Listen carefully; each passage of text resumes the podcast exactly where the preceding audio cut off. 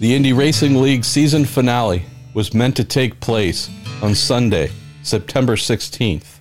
Rescheduled for October 6th, the Chevy 500 at Texas Motor Speedway was a somber affair, as were most sporting events in the weeks that followed the attacks of Tuesday, September 11, 2001. Should we postpone or cancel? And how should we honor the thousands of murdered men and women in New York, Pennsylvania, and Washington, D.C.? Those questions and more confronted us as we wrestled with frayed emotions and a sense of duty to put on a motor race. In the face of tragedy, our sport's reduced importance among life's greater needs was confirmed. In some ways, the feel of taking a back seat to the needs of the world isn't too far removed from what we are experiencing today with the coronavirus. Racing, our passion, our love, put in its rightful place, just as it was in the weeks between September 11 and October 6, 2001.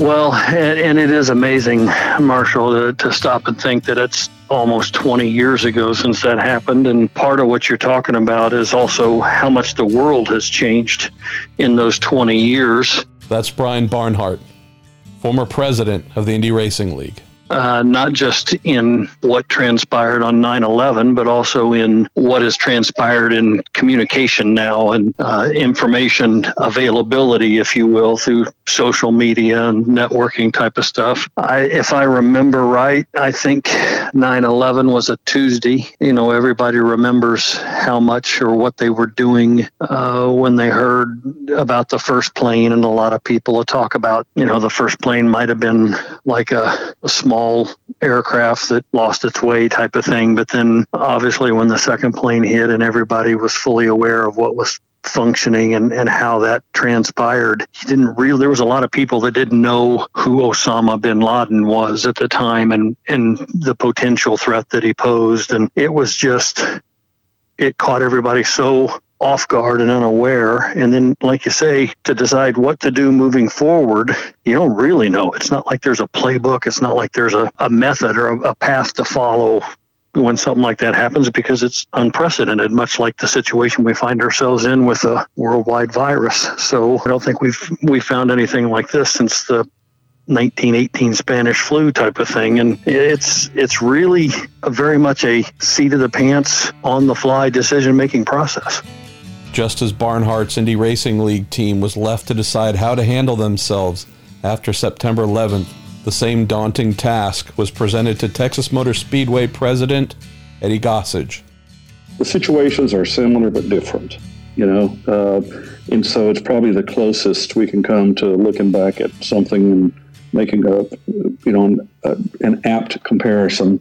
I can tell you that um, I was literally sitting in my bedroom um, had just gotten dressed and was about to head to the office, and I had the TV on, uh, and I'm watching one of the morning shows because we've got um, Robbie Knievel, who was going to jump before the IndyCar race.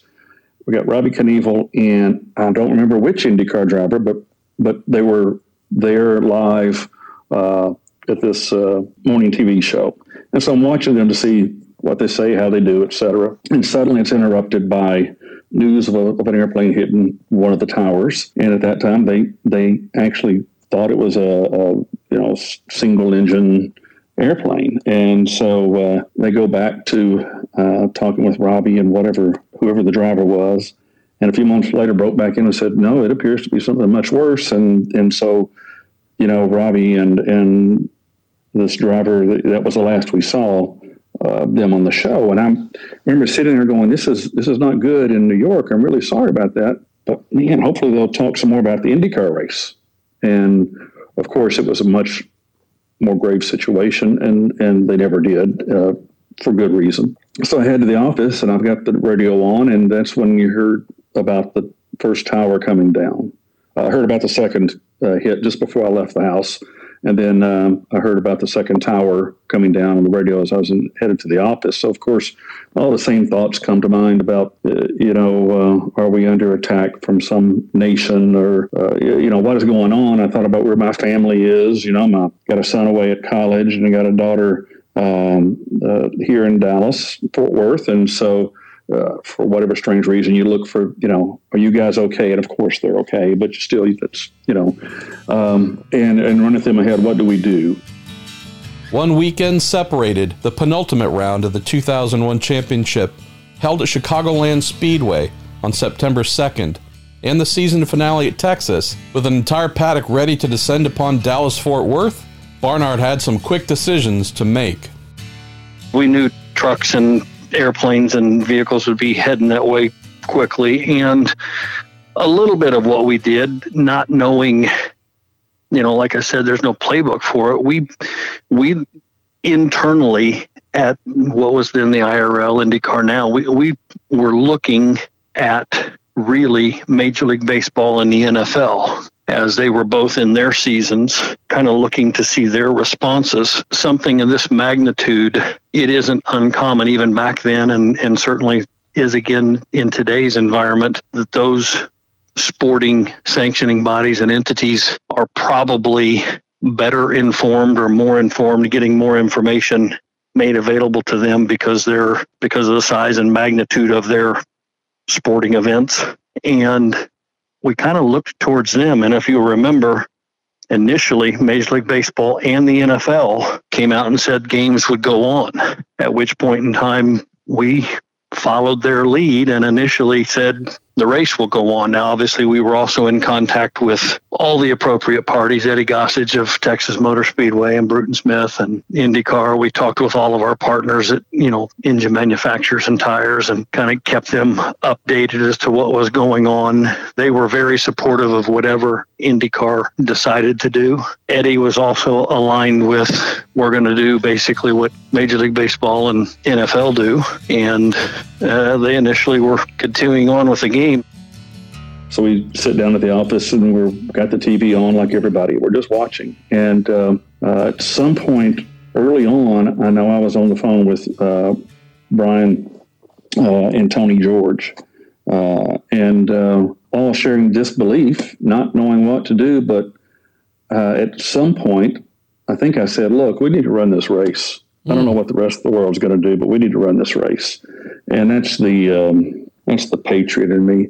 Whether that's patriotic or not, I don't know. But you know, my mind, uh, we can't let the terrorists win or whoever it is.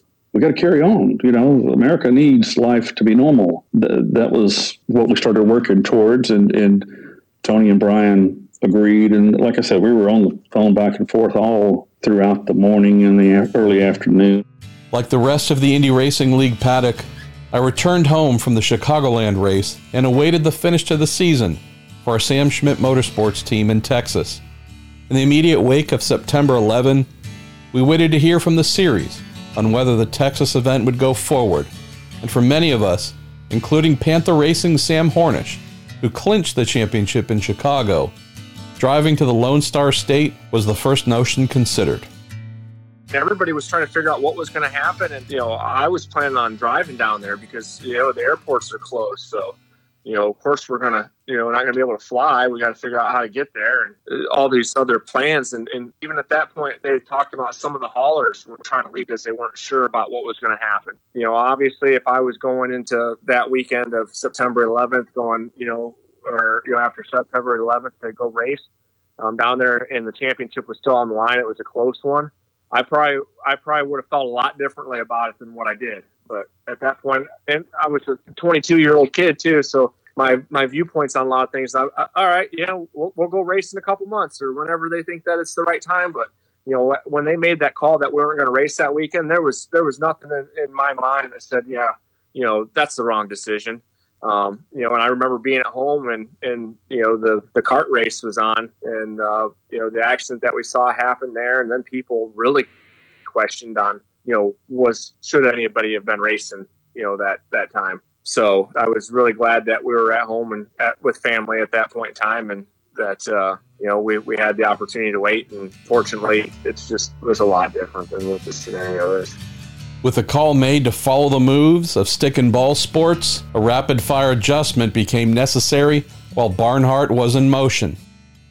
Then the challenge became okay, so we've got to communicate with the teams because they're going to have to change transportation modes because the airlines were shut down for, I think, four days. And so we communicated to the teams, and people started piling in vehicles and heading towards Texas. Uh, I personally, I was in Al Unser Senior's motorhome, um, and we were driving down there, and we were in Arkansas I think we made the decision. We got in that thing uh, either Wednesday or Thursday, and he and I were in Arkansas when the call came that Major League Baseball and the NFL were canceling for the weekend. We quickly then were communicating with Eddie Gossage and followed suit. Uh, you know, trying to be mindful of you're you're looking at it, trying to make sure you're doing what's the right thing to do in everyone's best interest in terms of safety and you know you, you also don't want to appear insensitive or ignorant of what's transpiring worldwide because let's let's face it sports pale in comparison to topics like what we're dealing with. And at that point in time the decision was made to postpone the event till october sometime and vehicles turned around and uh, we put the thing on hold. For gossage a similar need for immediate messaging also came forth we put the word out. We're going forward, and you know we were using email to communicate because you didn't have social media. We used emails to communicate with the public and the media. At some point, you know, you started hearing about what the original source of this may be that it was a terrorist attack and fear of, of more uh, that could occur. All of a sudden, uh, the airlines were shut down, uh, the skies were shut down.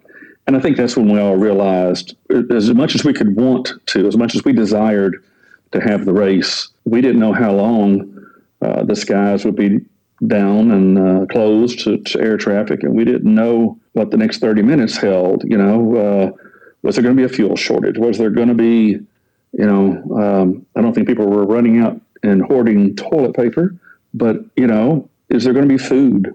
Was, uh, you know, the basics. Every crazy thought possible came to mind for all of us. And I don't think that was, you know, what I don't mean just us at Texas Motor Speedway and the guys at IndyCar or, or IRL, but uh, you didn't know. And it became apparent to us, despite our intentions, we didn't have a chance to run that race. You know, it was just one of many gut punches that day, just one of many. With the September 16th season finale put on hold, the next step for Barnhart was to take the temperature of the series in the paddock and determine when was best to go back to motor racing. You know, you don't want to appear insensitive. You also want to, to find that right balance on grieving situation. We had been under attack. You also got to be careful about perception of just being ignorant to what is a bigger issue around and what is transpiring. Some of that still applies here. This this time the issue is more so around obviously health and a, a virus that is affecting worldwide. Back then it was more of a bit of an unknown. Didn't know if there were going to be additional attacks or what was going to, to take place. There were a lot of things discussed and, and weighed into it at the right time. And at some point in time, you know, some people are also saying, well, we can't let them win and show that our American freedoms and way of life are altered by what they're doing, but you also have have to balance that with being respectful of a massive loss of life on our own soil and, and what's the right thing to do. So um, one thing about it, and it's probably about the same thing here, you're going to see a lot of coming together. Uh, there's probably more communication and more interaction with people and, and pulling together than not, um, just because it is it, ultimately, you know, you got to do what's in the best interest of, of everyone on this one. It's certainly a different situation with the virus like we're facing right now. And as I said earlier, sporting events pale in comparison to the health issue that everybody's facing with this. Although he wasn't sure when Texas Motor Speedway would hold IndyCar's final race of 2001, Gossage did have an idea of how he wanted it to look and how he wanted it to feel. Well, I can tell you that that day was a very empty and defeated feeling that afternoon and the days t- shortly thereafter. But we pride ourselves on being prepared. That day, we got on the phone and quickly ordered uh, 50,000 uh, American flags, little six by whatever, you know, little American flags you hand out. And, uh, because we knew that eventually when we ran it, uh, we wanted to hand out American flags. We're going to we're to be patriotic. That was the approach we wanted to take with the event. It was the crowning event, the championship of the oldest American racing series, Indy cars, the Indy 500 Memorial Day, God Bless America, et cetera, et cetera. So we knew that when we had the race, uh, we wanted to make it a, a celebratory, uh, patriotic event. And there's a photo that uh, was taken that day that uh, I clearly recall uh, because I, I stopped and looked at all the fans, and it was amazing how many of them that day showed up wearing red, white, and blue shirts, you know, stars and stripes and things like that. The better part of 20 years later, the thought of firing engines, going racing in front of a strong crowd, waving those flags, brings both Barnhart and Gossage back to a time where heavy emotions and great pride ruled the day. It's a little emotional even thinking about it right now, just going back through those because I hadn't really thought about them until recently, and then bringing it up in this in this dialogue. And I guess the one way I would sum up when we got back in October would probably be pride. Um, when you think about it, we took a shot on our own soil, unlike anything we'd ever seen since probably you know Pearl Harbor type of stuff, uh, and certainly never on the the mainland of that magnitude. And it creates a grieving process that everyone grieves differently. It was an eye opening experience. It changed our way of life forever. Uh, but at the at the same time, the grieving process was helped along by the fact that we were able to resume our ways of freedom in our country and everything that we are uh, so very blessed to have and to come back out and, and I remember the the sense of pride of seeing you know a lot of the cars adorned with American flags. I remember Sam's yellow Pennzoil car had this enormous waving American flag on yeah. the engine cover, and it just it took a, a great deal of pride in knowing that our country, our society was able to bounce back in relatively quick fashion to go back and, and basically go through the grieving process, but at the same time honor those that have lost their lives and show the world we're still who we are and we're still going to, to operate in a free society.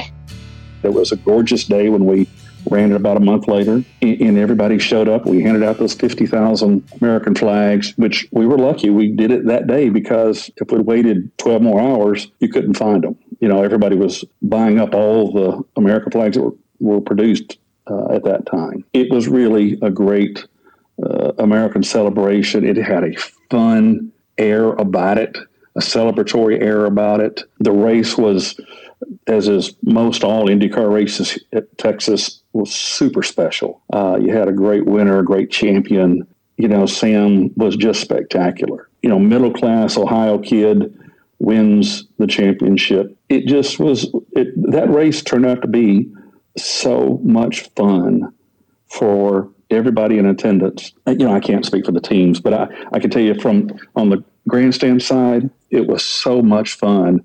I, I wish all races had that feel. So it, it, it turned out to be spectacular. And I don't remember the exact details, but I do recall looking at the tickets later and realizing how few no shows there were. Most everybody just came because they were looking for some a return to normalcy in some manner, and they're looking to celebrate America and stick the middle finger up at terrorists, and that was their way of doing it. Gossage is confident that once the coronavirus is under control and the shelter and home decrees have passed, a similar response, a heartened response, not too dissimilar from what was felt in the wake of 9 11, will come forth as IndyCar racing and motor racing in general gets back to its normal routine? Well, assuming that it is clearly safe to, you know, go out and be in mass gatherings, I think that a strong desire uh, for return to normalcy. I think even uh, the individual that takes this not very seriously is still curtailing their normal uh, lifestyle. I certainly know I have. Either been at the office or at home you know, haven't gone to restaurants, didn't go to the movies or anything like that this weekend, which is a normal thing. Whenever the end of this isolation occurs, I think we're going to just have a tremendous appetite to get outside and be around people and and return to normalcy. That's how we socialize is in, in mass gatherings. And, uh, you know, there's a reason why racetracks and stadiums and whatnot exist is because we want to go to them and have this common experience with others and enjoy the, the time and the moment. And that's to, that to me is what we're going to realize. I already realize I miss it. Sam Hornish held aloft a check for $1 million at the end of the Chevy 500 on October 6th. The sheer joy expressed by the Ohioan and his Panther racing team embodied the sentiment that we had won, not necessarily the team, not necessarily the driver, but we as a series, we as a people, had persevered and won.